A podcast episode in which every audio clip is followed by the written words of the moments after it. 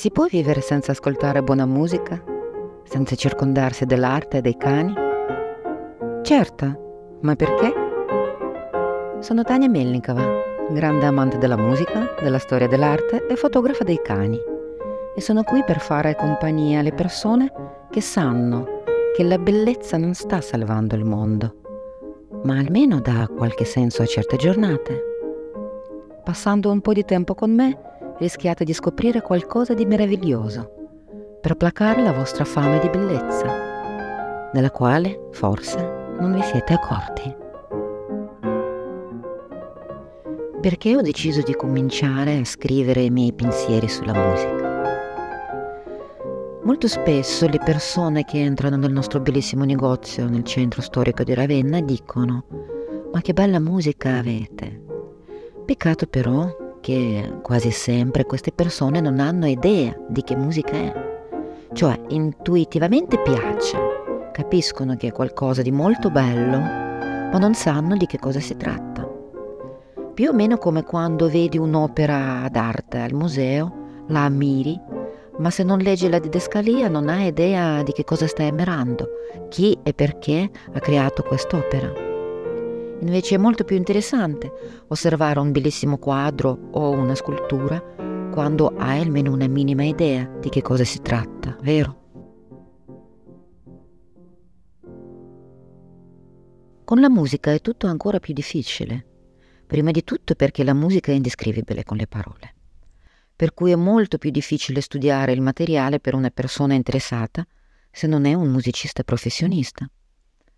Proprio per questo il mondo delle amanti della musica classica, paradossalmente, visto che si tratta in teoria di un linguaggio universale, è molto ristretto. Piccolo esempio. Provate a pensare quante persone riconoscono le opere di Leonardo o Raffaello e quante sono capaci semplicemente di individuare le musiche anche più famose di Mozart o Chopin. Sono sicura che saranno molto, molto di meno. Non sono una teoretica, storica o peggio critica musicale. Sono semplicemente una grandissima amante della musica classica e senza false modestie una persona che ne capisce qualcosa. E poi gli amici dicono che riesco molto bene anche a raccontare alcune cose interessanti. Quelle che aiutano ad ascoltare, percepire, sentire, capire e ricordare la musica che propongo all'ascolto.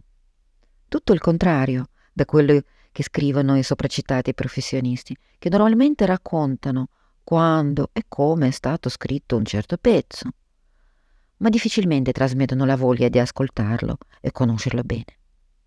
Certo, le loro ricerche e studi sono importantissimi e spesso anche molto interessanti. Ma dopo, solo quando sai già di che cosa leggi, non aiutano a far venire voglia di ascoltarli conoscerli bene e studiarli.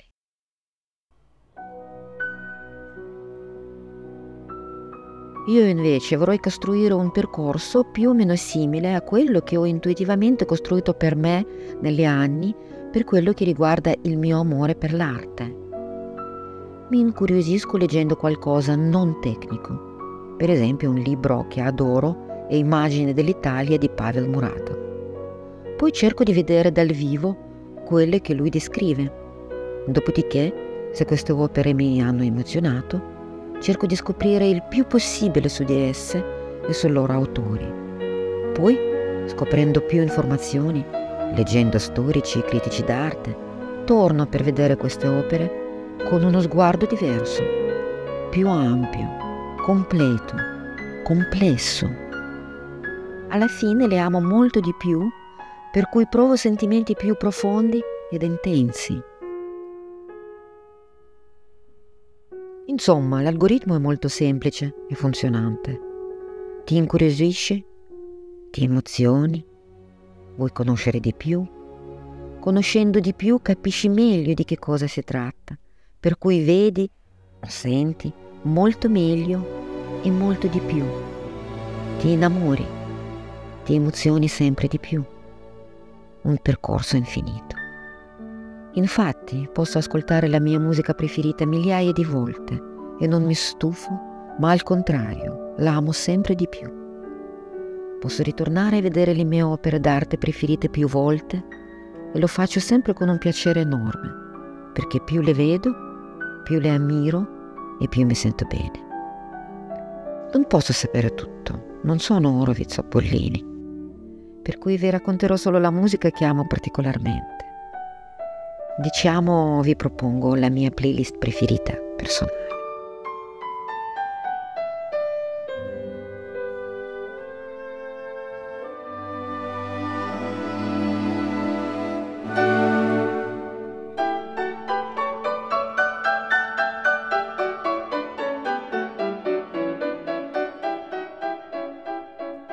Prima di cominciare una cosa molto importante.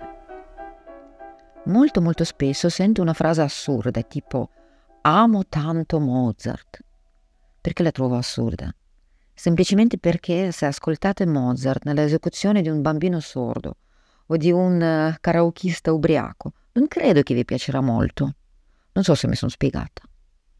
Il senso è che la musica non è come la pittura, dove tutto dipende dall'autore dell'opera. Una volta fatta, non ha più bisogno di nessuno per essere ammirata.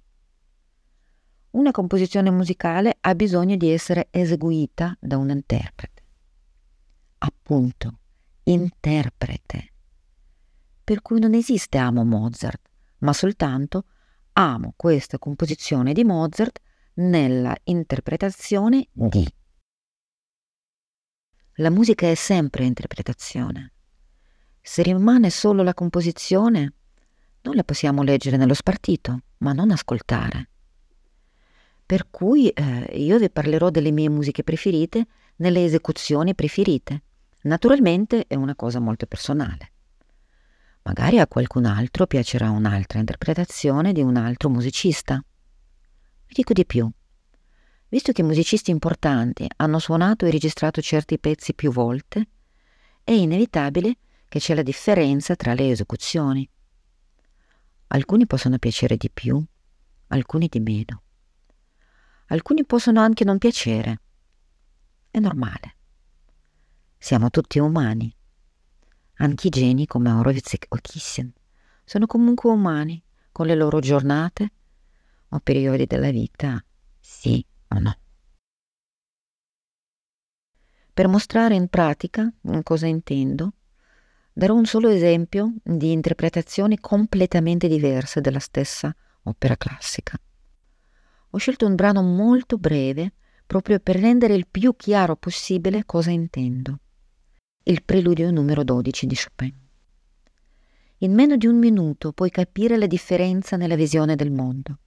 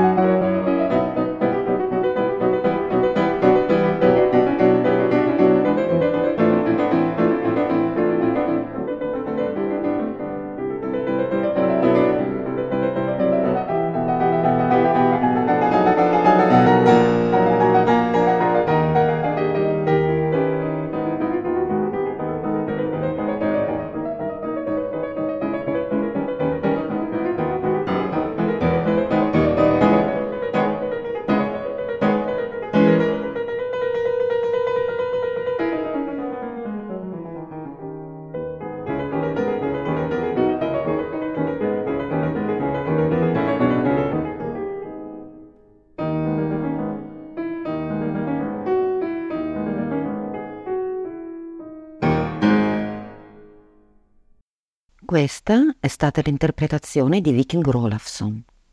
E adesso ascoltate per favore Evgeny Kissin.